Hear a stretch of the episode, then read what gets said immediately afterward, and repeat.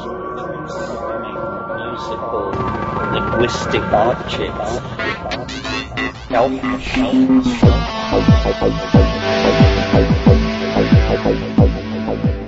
Greetings from Cyberdelic Space. This is Lorenzo, and I'm your host here in the Psychedelic Salon. Well, you might have noticed that uh, I haven't posted a new podcast for a few weeks. And the main reason is that, uh, well, I've been kind of, well, I've been a little under the weather, I guess I should say. But uh, I'm now on the mend and uh, am beginning to feel like my old self once again, with an emphasis on the old. and uh, I'll have a bit more to say about that after we first listen to today's talk by Terence McKenna. But first, I'd like to thank some of our fellow saloners who didn't take the past three weeks off and instead made donations to help offset some of the expenses associated with these podcasts.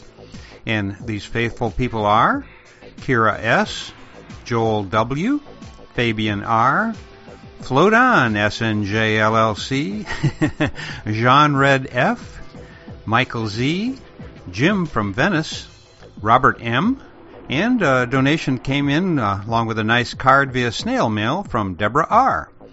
So uh, while I was goofing off more or less, these uh, wonderful saloners didn't forget about us, and uh, I thank them all from the very bottom of my heart.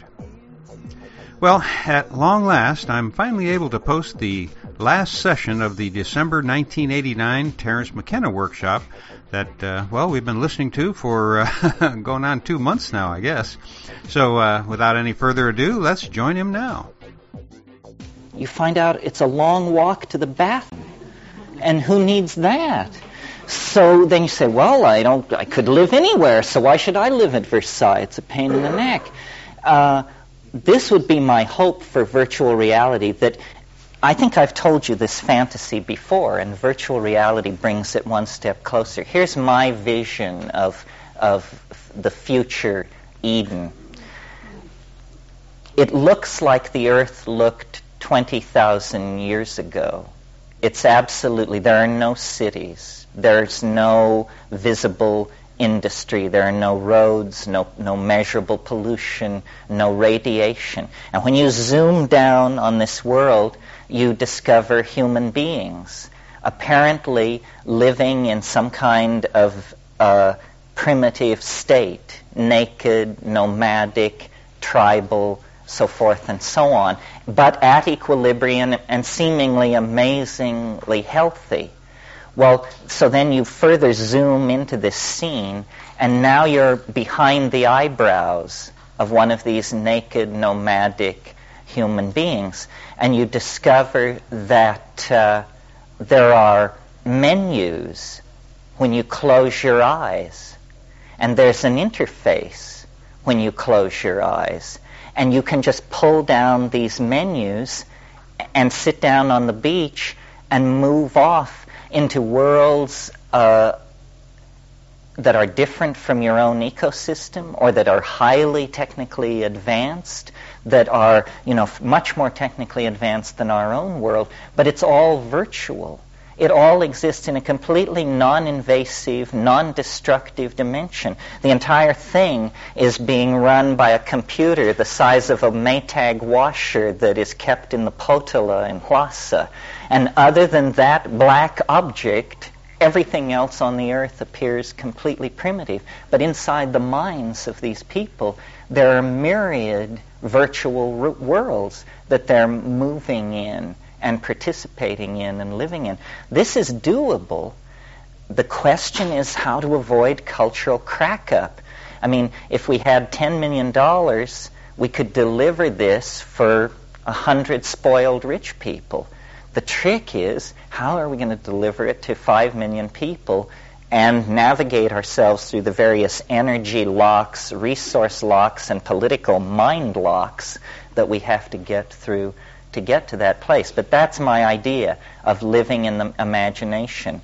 A realized physical body in a, in a perfected and preserved natural environment, but a, a massive interface with the world of human culture that has been turned into light and electrons and data streams and nowhere comes to rest to distort matter or to force its imprint onto matter.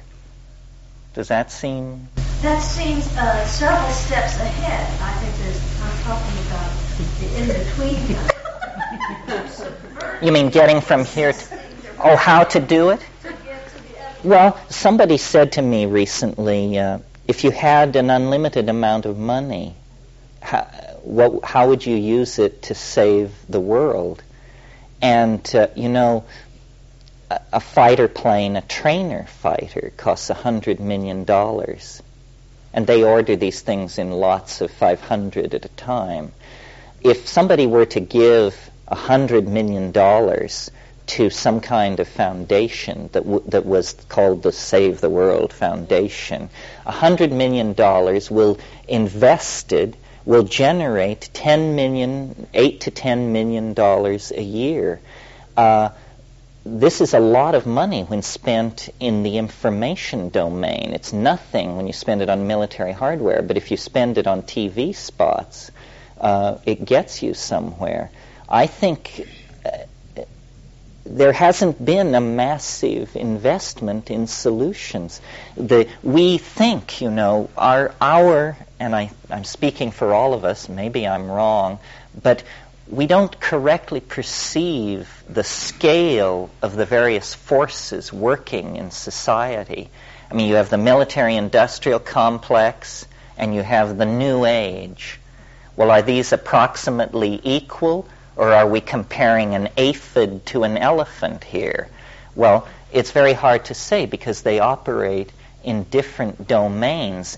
In the realm of ideas, we seem fairly powerful. They seem fairly exhausted. They control the legal machinery. They don't even control the media. The media is a really perverse creature. It's driven by an utterly amoral curiosity.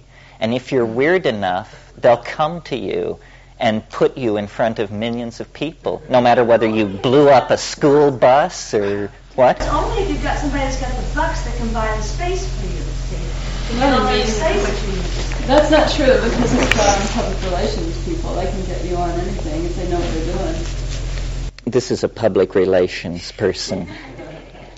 Well, see, I, I think that uh, the New Age has its patrons, but the amounts of money that move around are trivial in terms of getting anything done.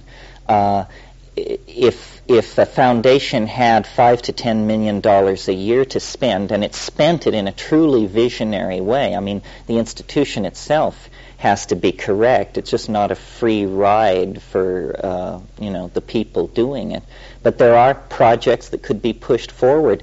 This virtual reality thing, when I went down to see those guys, I assumed that it would be a shiny glass box and hurrying executives and this and that. I mean, it is, after all, a major software company. Well, my God, it's just a science fair project run amok. And everybody has hair down to their ass, and their cigarette butts stabbed out in styrofoam cups, and, and waste paper everywhere. And the whole setup was put together and run for under $300,000 you know?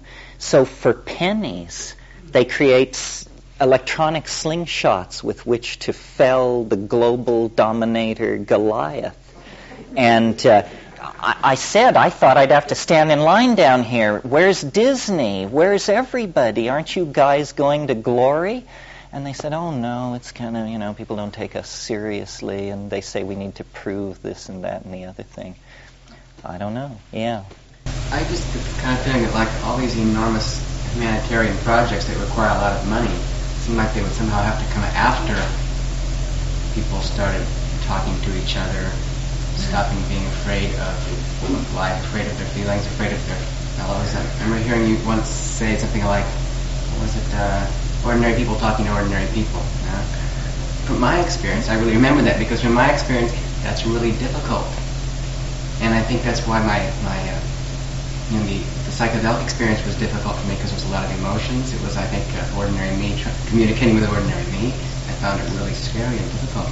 I wonder why why we're so afraid of each other. At least speaking for myself, why that's so scary and afraid of the feelings, and how that could be changed. Because it seems But that's where the tension is, is between the individual and the group.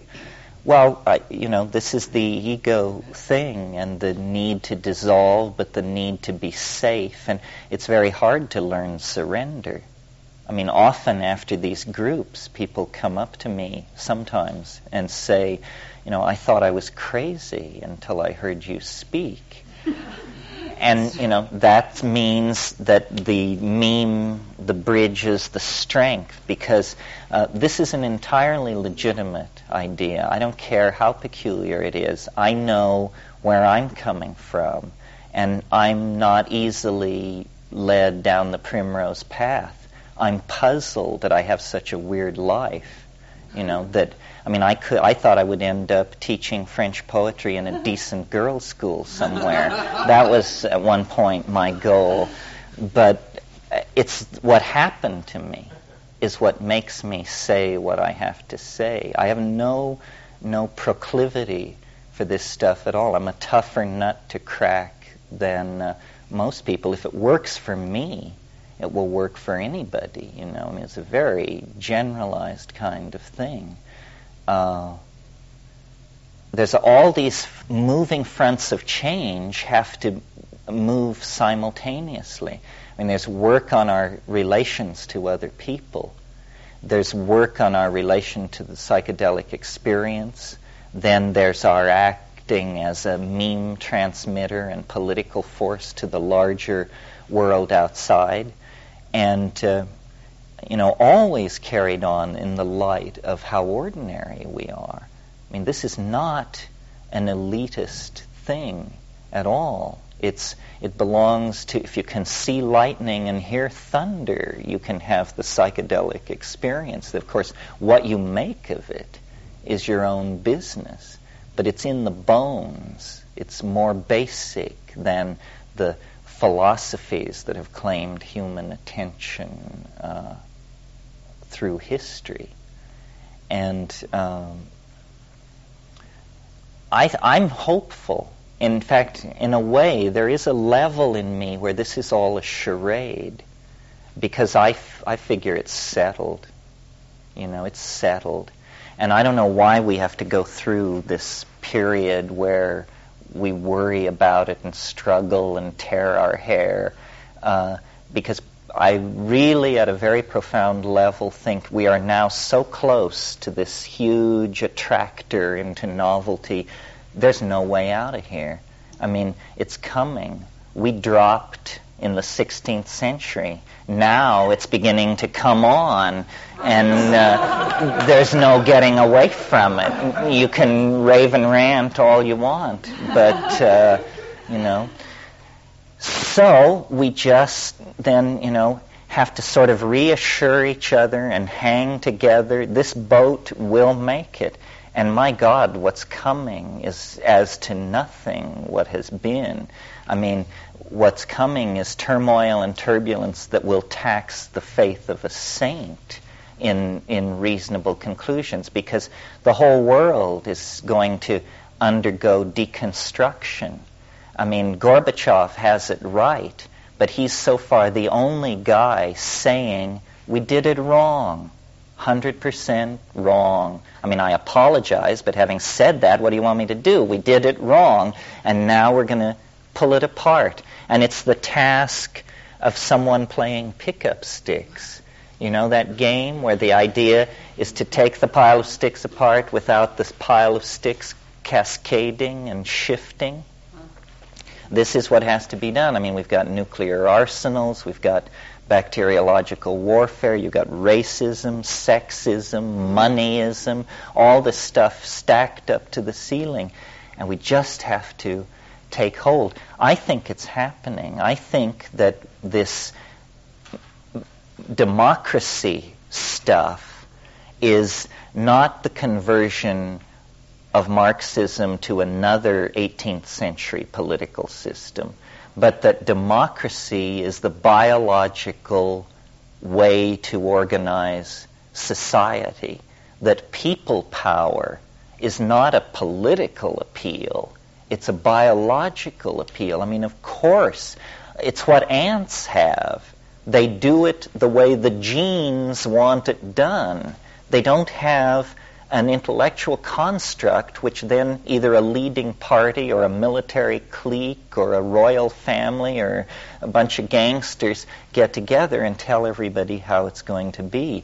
I think democracy is really the name for pragmatism, for do what works, free the people, channel the creativity of every individual into the social life of society not leaders and followers, not elites and masses, but an, a, a, channeling of creativity into uh, the places where it needs to go. And I think that this is now unstoppable.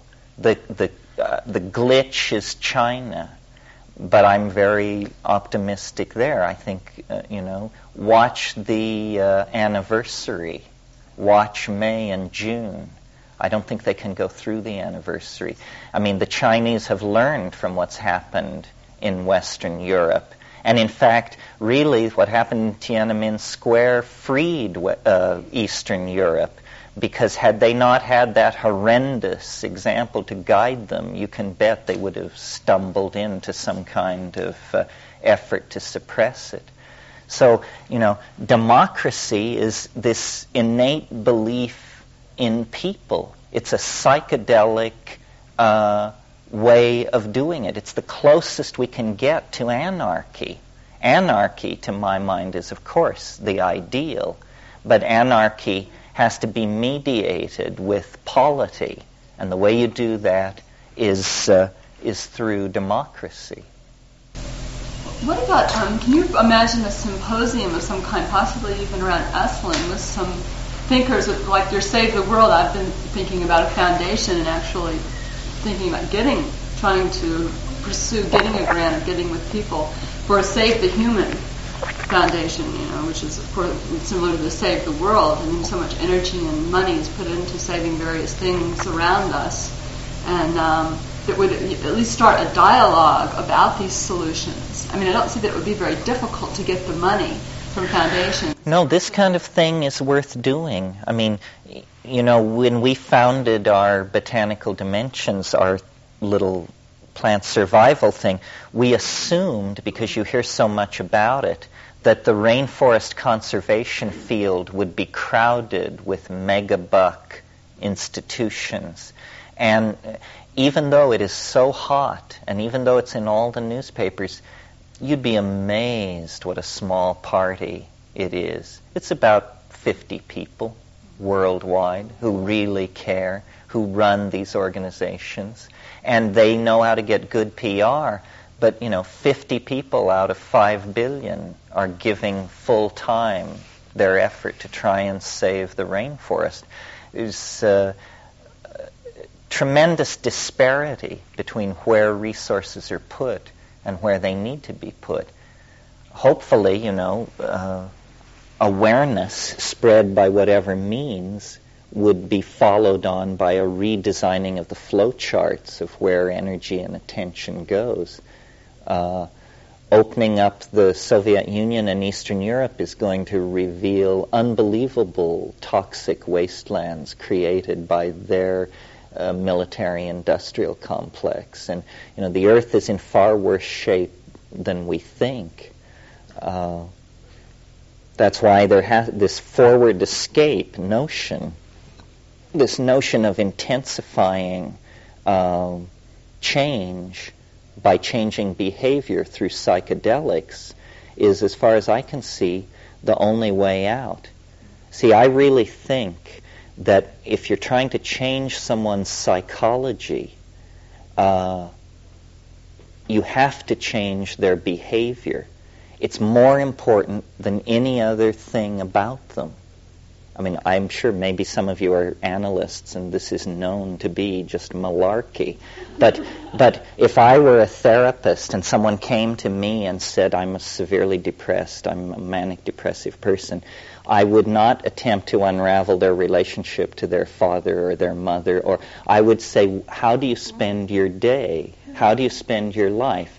And when they told me that they had a humdrum job and that they always go home at six o'clock and they watch a little TV and drink a beer and go to bed, I'd say, okay, here is your prescription. Uh, as your therapist, I tell you, you must go on Friday nights for at least two hours to the following singles bar. And you don't have to do anything. You don't have to talk to anybody. You don't have to order a drink, but you must sit there. And this change in behavior is an opening for all kinds of things to happen. I mean, they will meet someone, not necessarily a lover, but maybe a business opportunity, or, or someone in that bar will tell them that they have a place in Antigua. If they ever want to go there, they can use it. And then they will, and that will. So the important thing, you see, is to bust them out of their behavioral pattern. And the great thing about psychedelics is that they will do this, that we can self um, treat ourselves to break down habitual patterns of behavior. Habit is the thing which is running us over the edge. I mean, there's all the yipping and yapping about drug habits, and I agree. I mean, I'm not into hard drugs at all. I find them detractors, lead you off the track.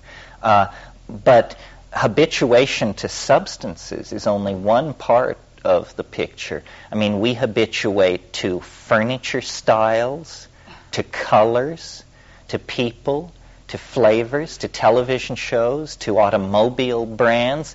We are like uh, the addictive creature. And this involvement of psyche in things external to the body uh, makes it very difficult for us to discipline ourselves. The most dangerous habits in the world today are not drug habits, they're ideological habits, ways of unexamined ways of thinking about reality. You know, uh, racism is an unexamined way of thinking about reality. Sexism, all forms of fascism, unexamined ways of thinking about reality. Busting up habitual behavior patterns is what will do it. That's why these historical changes, you know, the most constipated person in East Germany has had their patterns busted up in the last six months, whether they wanted it or not. Everybody is more flexible. I found this in Europe, that everybody is more flexible and more tolerant than people in America. And the reason is, twice in this century, Europe has been leveled by World War. If, if you don't think that gives you a kind of uh, a cool and an openness and a little more tolerance that we don't have. We're rigid. We're bomb them into the Stone Age people. That's how we deal with our problems. So I think, you know, in ourselves, in society, this habit thing has to be very much in our awareness. The guy who founded general systems theory, Ludwig von Bertalanffy, had a wonderful statement. He said, uh, People are not machines, but in every circumstance where they are given the opportunity to behave like machines, they will do it. They will do it.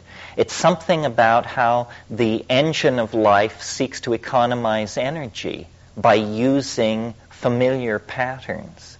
And if you don't keep turning this and perturbing it and putting new factors into the mix, well, then you run down and, and consciousness contracts and, uh, and you become, you know, much more a statistic than a living, breathing uh, human being. Well, that's the ongoing, the continuing carrot of my career. Uh, people always ask me, what will you do if nothing happens? And the answer is, my 65th birthday will have occurred a month in front of this. I'll simply retire. Shuffle off the stage and uh, turn it over to young blood. Uh, well, it's very hard to imagine what will happen. Um, I have, I, perhaps the name of this religion is let's try to imagine what will happen. And then there are many scenarios. A kind of nice scenario that I like is that everyone will behave appropriately. That there will just be this moment, it will sweep around the world where people staring at themselves in the mirror, shaving in the morning, and so forth and so on, will just say, you know, all resistance has fallen from the circuits. I now am able to behave appropriately.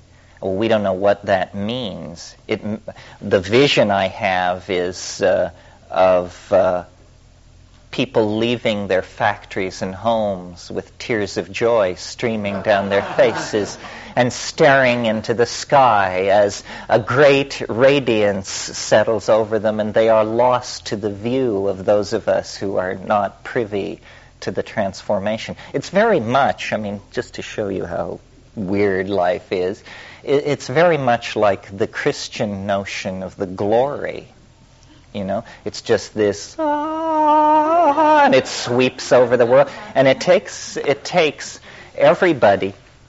I was very much affected as a child by a terrible B movie, which I've not seen or heard of in 25 years. It was called The 27th Day, and there was this wonderful scene in this movie where it showed people plant, wearing those flat pointed hats and planting rice somewhere in Asia. And then it showed them stopping and looking at the sky with tears streaming down their faces. And then you saw a bunch of uh, black Africans herding cattle, and then this guy putting a spear in the ground and looking up, and his eyes filling with tears. And then about six of these shots around the world. And this probably is what launched me on my career, actually, is the, the wish to see this happen. Uh, how many people ever saw that movie? Amazing. yeah. Well. Actually, this last year was redone again. Oh, really? Well, if you ever tape it, send it to me.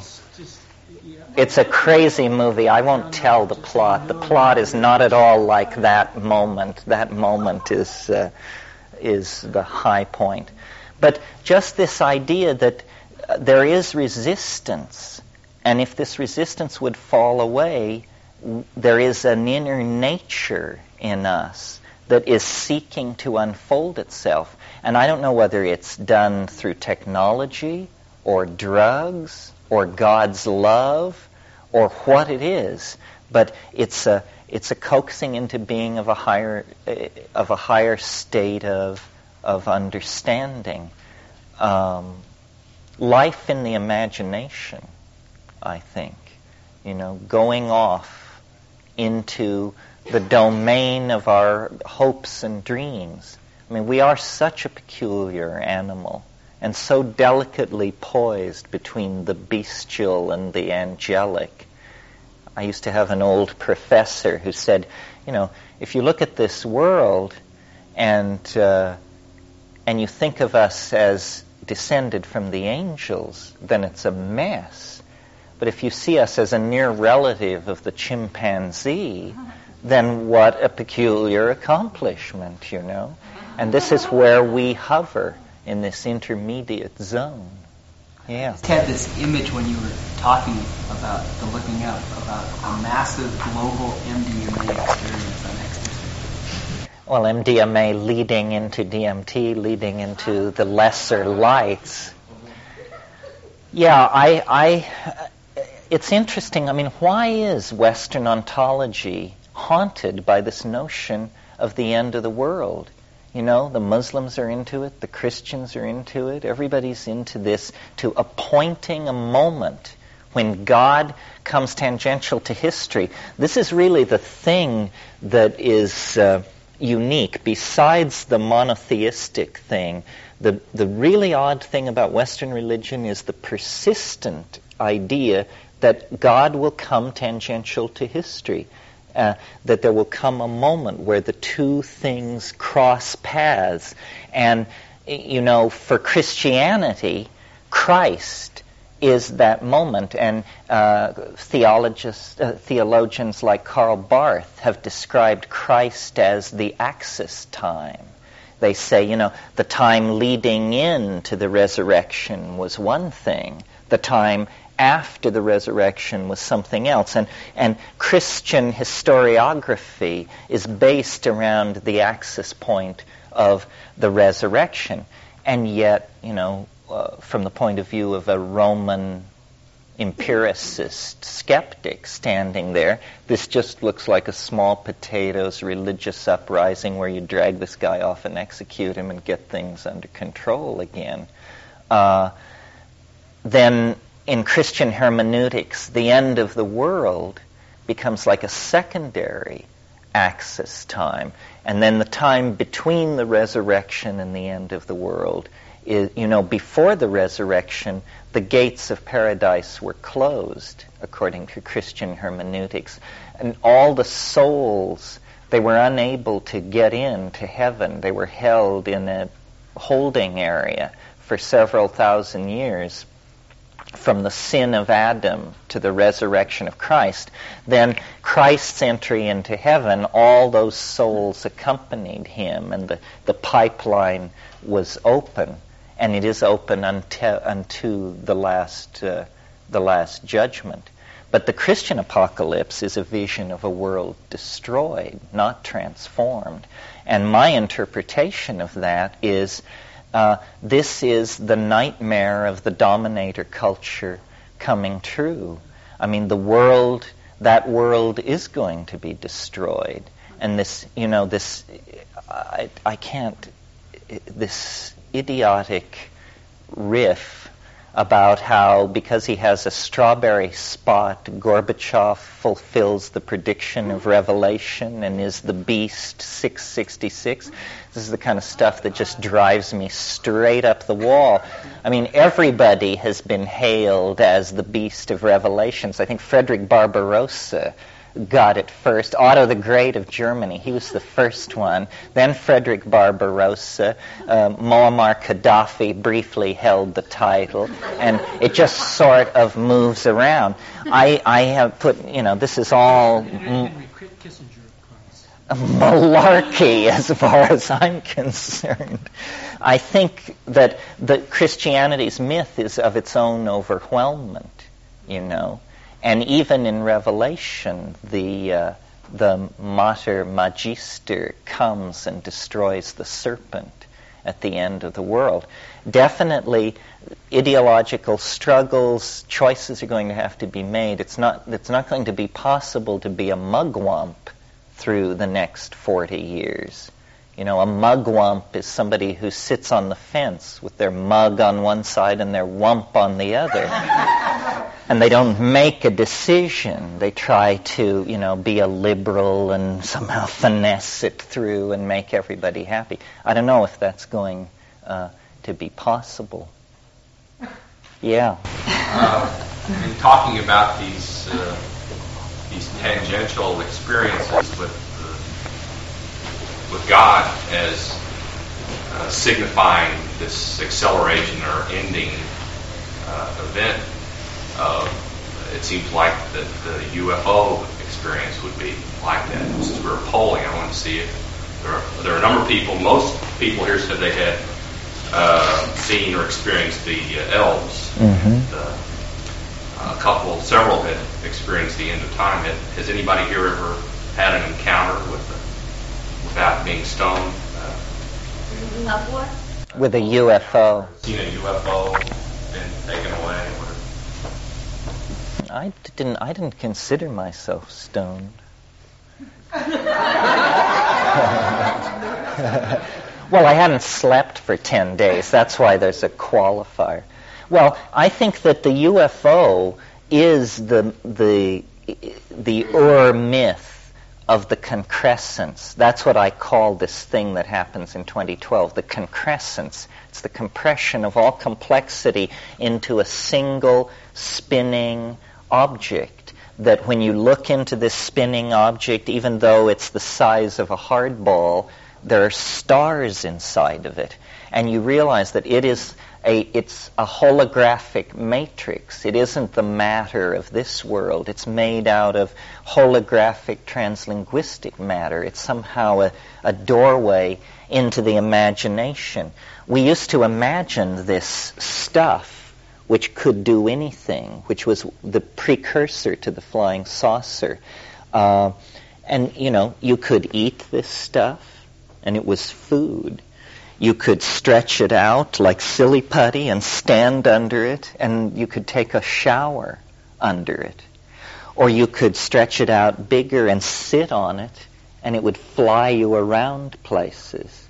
It also would become, you know, a telephone, an automobile, whatever. It's just a localized part of space under the complete control of your own imagination.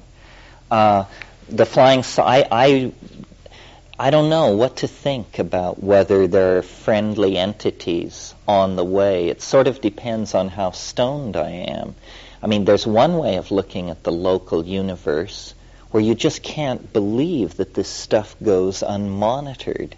That if that probably as we unravel the early history of the earth, it's beginning to look like the forces which created this situation are pretty statistically improbable. I mean, you not only have to have a planet around the right kind of star, but you need to have a moon around that planet of a mass, very, you know, unusually large mass for the satellite, and so forth and so on. So it may be that life is pretty rare. Well, the rarer it is, you may bet the more intensely it will it will make the effort to monitor and locate other examples of itself.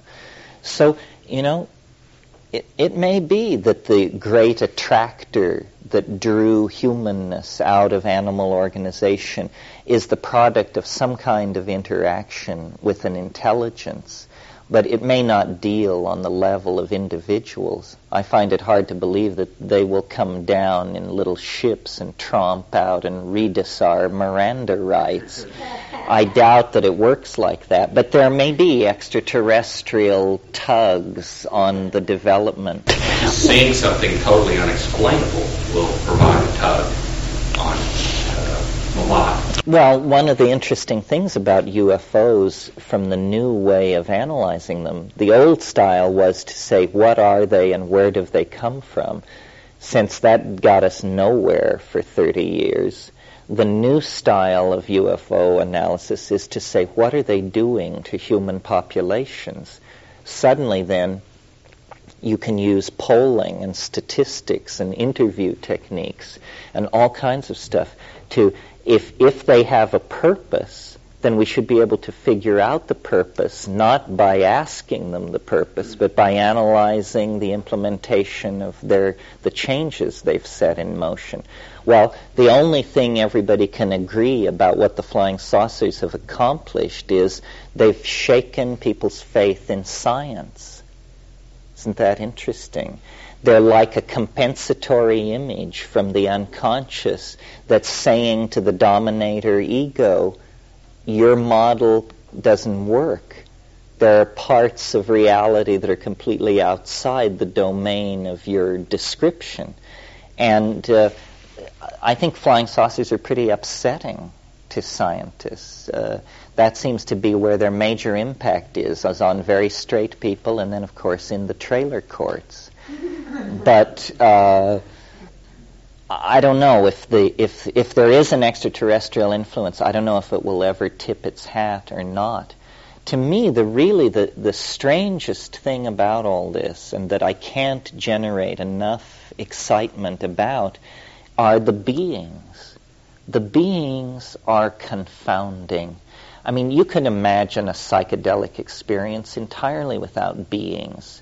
There's wonderful insights, beautiful colors, architectural vistas, visions of, but the beings just tip the scales to where you say, hey, you know, what's going on? The world isn't supposed to be organized like this. I mean, psychological insights I can handle, but elves bearing gifts, uh, what's that about?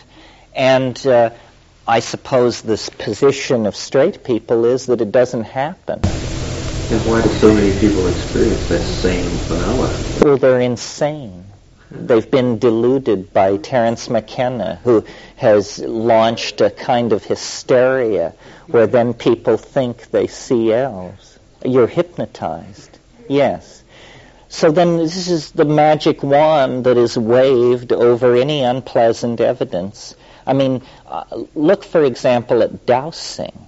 I mean, I don't give a hoot about dowsing, but uh, people do it year after year, make money at it, get paid, uh, demonstrate their ability, and science says, you know, it's nonsense, it's garbage, nothing is happening.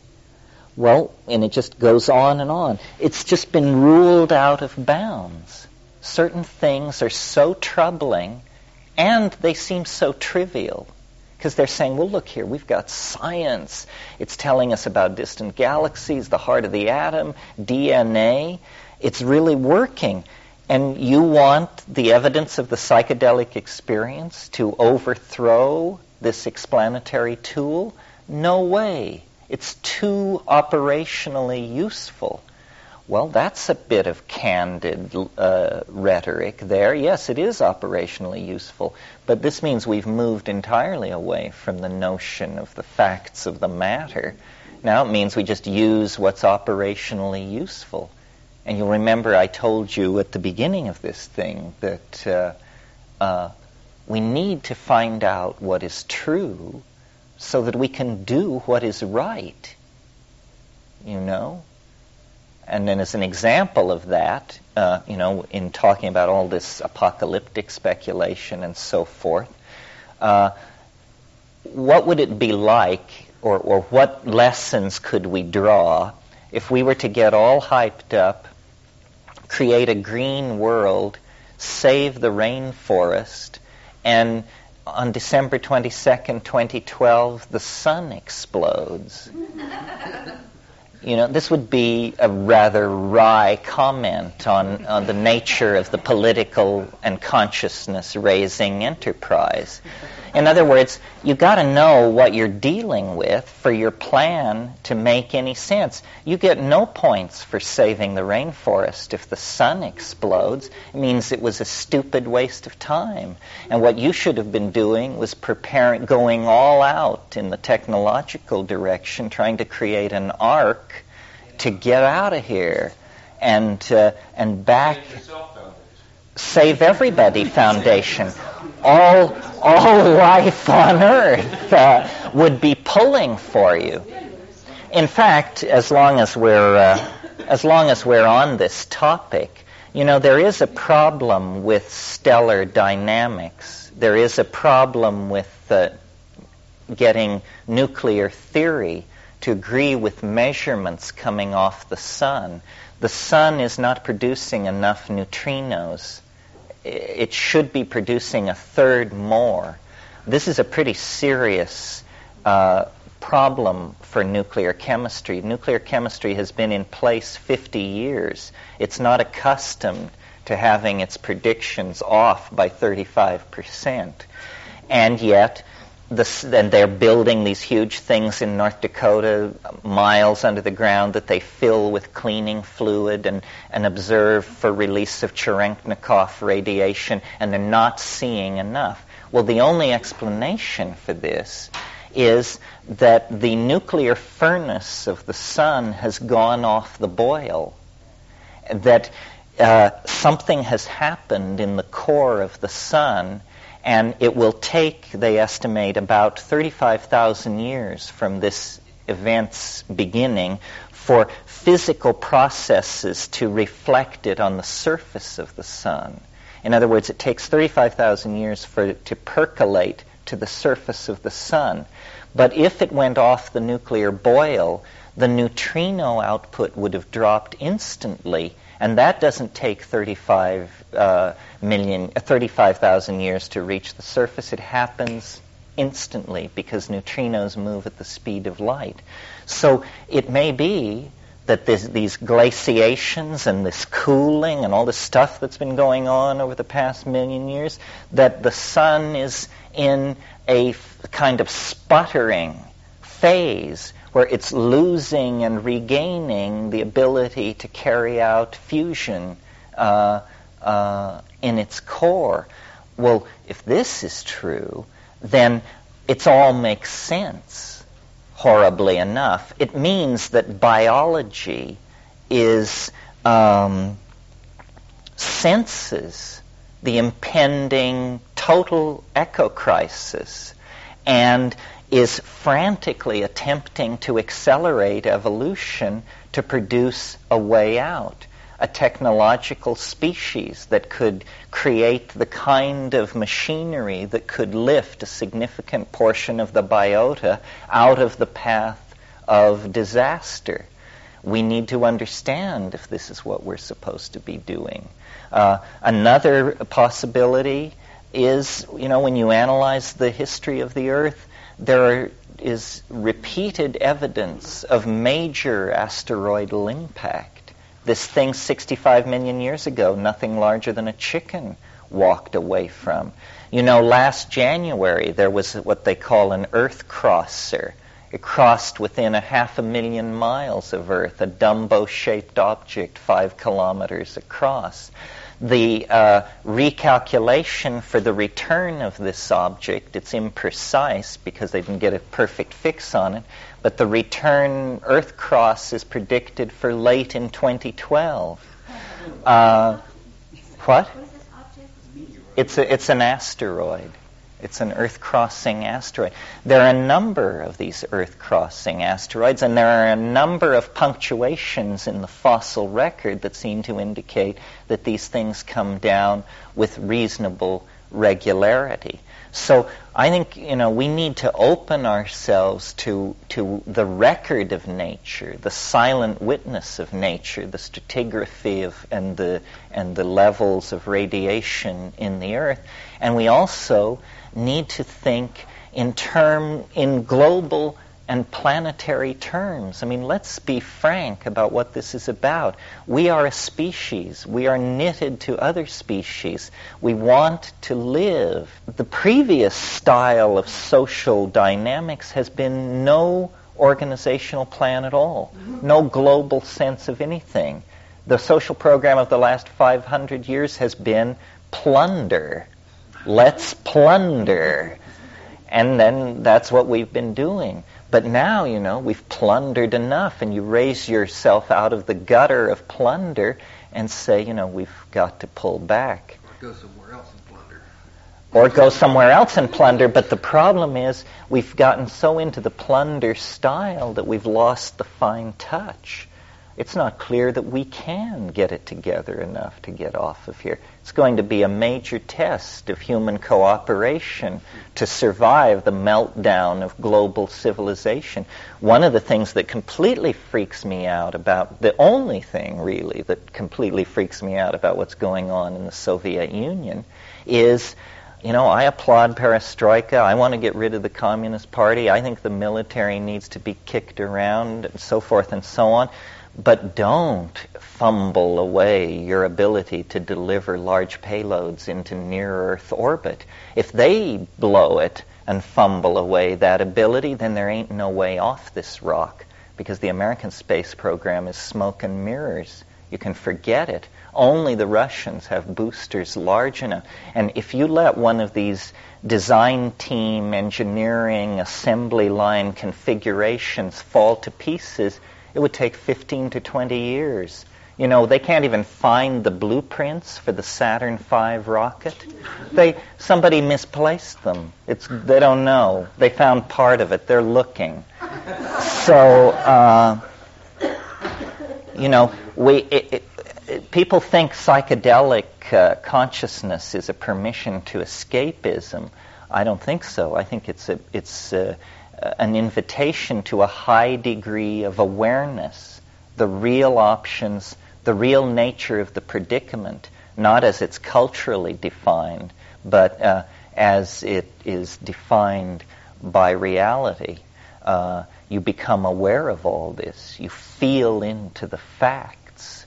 Uh, I mean, you, you are uh, connected to the rhythm of flux, and this leaves no room for unconsciousness.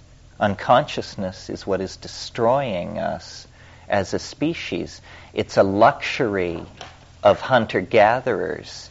It's absolutely fatal to thermonuclear high techies like ourselves. I mean, we can't have enrageable apes locked up inside our brains, not when we have our fingers on thermonuclear arsenals and that sort of thing. We have to chill out, get serious about uh, the human enterprise. Uh, we have come this far through unimaginable hell.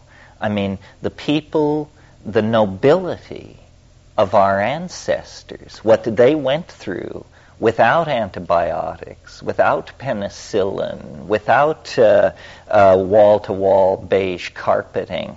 I mean, it has been a long pull over the last 150,000 million years Five times the ice has ground south from the poles, a mile deep or more, splitting and islanding human populations and bringing, you know, tremendous hardship. Our, our people have had it very, very tough. I mean, we are not strong in tooth and claw. All of our adaptations were to preserve tiny populations I mean, the estimation is that at the height of the, of the Neanderthal period, there were less than 40,000 individuals in Europe. I mean, tiny, tiny human populations. And against all odds and being smart, smart, smart, these people brought us to this point. And now, you know, it's our turn. And uh, we have it within our power to do something they had it within their power only to hand on the flame of hope, of aspiration, of shamanic imaginings. But it's given to us, if we play it right, to actually take those hopes and turn it into a conflagration of transformation that will burn away the dross of history and recover and reunite the various parts of the human legacy in a way that will give permission for a sane and caring world. The prodigal journey into history was for a purpose. The purpose was uh, technological prowess, the perfection of the tool creating impulse. And at the end of history comes the ultimate tool, the flying saucer, the omniprogrammable Macintosh, the, the machine which does anything. And that perfected tool is lethal then in the theater of its creation. It has to be carried back into archaic nature. And we have to begin to deconstruct, dematerialize, retreat begin a, a feminizing of our attitude toward ourselves and nature. Care, encouragement, reflection, rather than dominance, utilization, destruction. Uh, if we don't do this, I think that uh, our situation is fairly precarious. And the whole point of talking about psychedelics in this context is they make this something other than an inspiring after dinner speech. Because you've heard this speech before. This is what all good guys say, but they don't, there's no hope for it without psychedelics because they impel you to change behavior, to think new thoughts, to see deeper into reality, to aspire higher, and to feel more. And if we can't awaken ourselves to those things, then uh, it's simply not going to happen. And all the all the uh, the means, the tools, the gnosis, the shamans, they still exist at the periphery of this doomed civilization. They still exist to help us toward a new understanding. But We have to clarify this uh, for ourselves in our own minds. We need to try these ideas out on other people, even the most skeptical of people. This idea can stand on its own two feet. It can compete in the marathon of ideas. It's as respectable as any of these other answers. It cannot be sneered into non existence, which is currently the establishment approach to it. Is, is just, you know, we're deluded, our brains are damaged, we've taken so many drugs, we don't understand the real uh, nature of power and politics and society. Well, this is all coming from people who claim they do, and look at the mess they've made of it. So I don't think there's any reason to hang our heads. This is religion as it was practiced the first million years. This is social responsibility as it was practiced the first million years. And uh, uh, for us to take it up is nothing more than for us to return to the last moment in our own story when everything made sense. And I maintain that last moment was in that partnership paradise in uh, Saharan Africa. Now we have to go forward into the past. This is the way to create a unified meaning to what has happened to us. Because if this just ends in a toxified and ruined planet, then, you know, what a comment on uh, the values that we hold most dear, our belief that life is for something, our belief that integrity matters, our belief that our transmission from generation to generation was something that was important. We, the, the meaning of it all is in the hands of the living. Those people, 100,000 years in the grave, their meaning is in our hands. Because the question is, what shall we do with what they have given us? Well, that's it. That's the question that I want to leave you with. This was an extraordinary group, and thank you very much. Uh, it was good for me.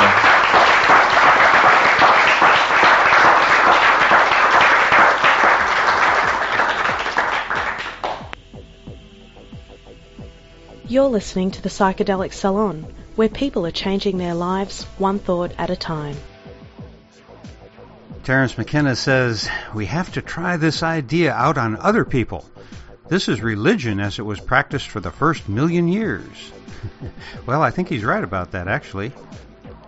But what do you think about Terence's ideas about what he thought would happen in 2012?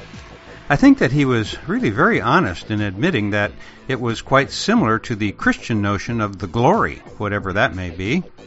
Now, this is just my personal opinion, but I've noticed that people who were forced through a childhood of Catholic school and its so-called education, once they wise up and shed their beliefs of all that malarkey, well, that unfortunately they never seem to be able to completely let go of the superstitions that they were force fed as Catholic children. And uh, so they often seem to grab a hold of some other equally ridiculous uh, end of the world fantasy.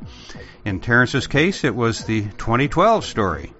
Uh, it is never easy to break free of one's childhood religion, and perhaps such a break can never be complete either. As I've often said, uh, there should be a law that prohibits anyone under the age of 21 from learning about any religious beliefs. But uh, hey, that's just my opinion.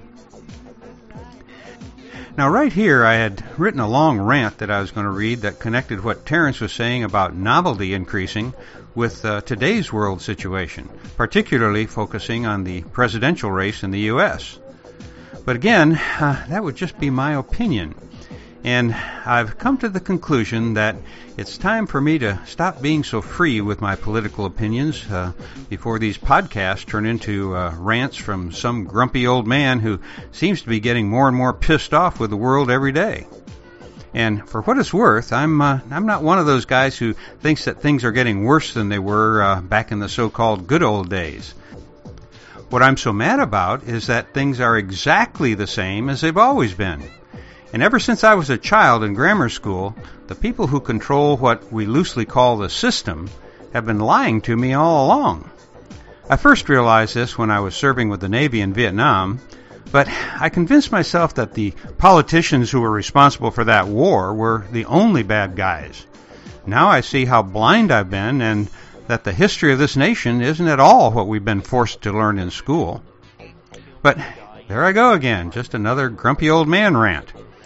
As I said in the beginning of this podcast, uh, I've been kind of under the weather for the past few weeks, which meant that I had a lot of time to do nothing but think. I didn't even feel like reading. And during that time, I did what a Texas law professor uh, once told me should be done at several times during one's life and that is to take the bull by the tail and face the situation. so here's the bottom line. I've come to the conclusion that I'm simply getting too old to keep doing these podcasts for much longer. So here's what I'm going to do. Next March 17th marks the end of 12 years of podcasts from the Psychedelic Salon, and well, that seems to me a good time to bring these programs to a close. Interestingly, uh, the number of weeks between now and then is almost exactly the same number as the yet unheard Terence McKenna tapes that I haven't yet digitized. So between now and next March, you're going to uh, get your fill of Terence McKenna every week. Now, there may be a few duplicates in the box, and uh, if I run out of McKenna between now and March, I'll finish up with some of the other recordings that I've uh, received recently. And my apologies to our fellow saloners who have sent me material that they hope to get played here in the salon, but I don't want to go out on the grumpy old man note that I seem to be taking on. Right now, I plan on keeping the salon's websites up and running, and I'll continue to interact with our fellow saloners on the forums that uh, you can get to from psychedelicsalon.com. Also, uh, I remain open to Skyping into your local meetings, uh, like I did last week with the Mind Travelers in Seattle. Also, uh, by the way, I'll be making a presentation to the Psy-Fi Festival in the Netherlands via Skype at the end of this month. So, if you still want to hear from me in the future, those options are going to remain open for now. But before I go today, I'd like to first say one more thing to our wonderful fellow saloners whose donations have kept us going for so long. You are small in number, but thanks to your help, we've reached a lot of people around the world who may not have been able to find this information before. Now, some things have changed for the better since I began these podcasts, and uh, one of them is the large number of new podcasts about psychedelics that are springing up almost every month. In a sense, uh, now that I feel we're better able to talk about this subject with the public at large, I feel that uh, for the most part my mission has been accomplished. There's still a long way to go, of course, but uh, for now there are a lot of younger people better equipped uh, to pick up the slack. I'm going to uh, leave the donation button active on the website for a while, uh, although I put up a notice there about the date these regular podcasts will be coming to an end. And as long as enough donations come in each year to keep the websites at break even, I'll uh, I'll be sure to keep them updated and online. And there's always the possibility that every once in a while I won't be able to resist it and uh, I might put out a new podcast, but no promises there. This isn't goodbye. Uh, in fact, for the next seven months, I'm going to load you up with a whole bunch of Terence McKenna talks that uh, I've not even heard myself. And my guess is that they won't disappoint us. So until next week, this is Lorenzo signing off from Cyberdelic Space. Be well, my friends.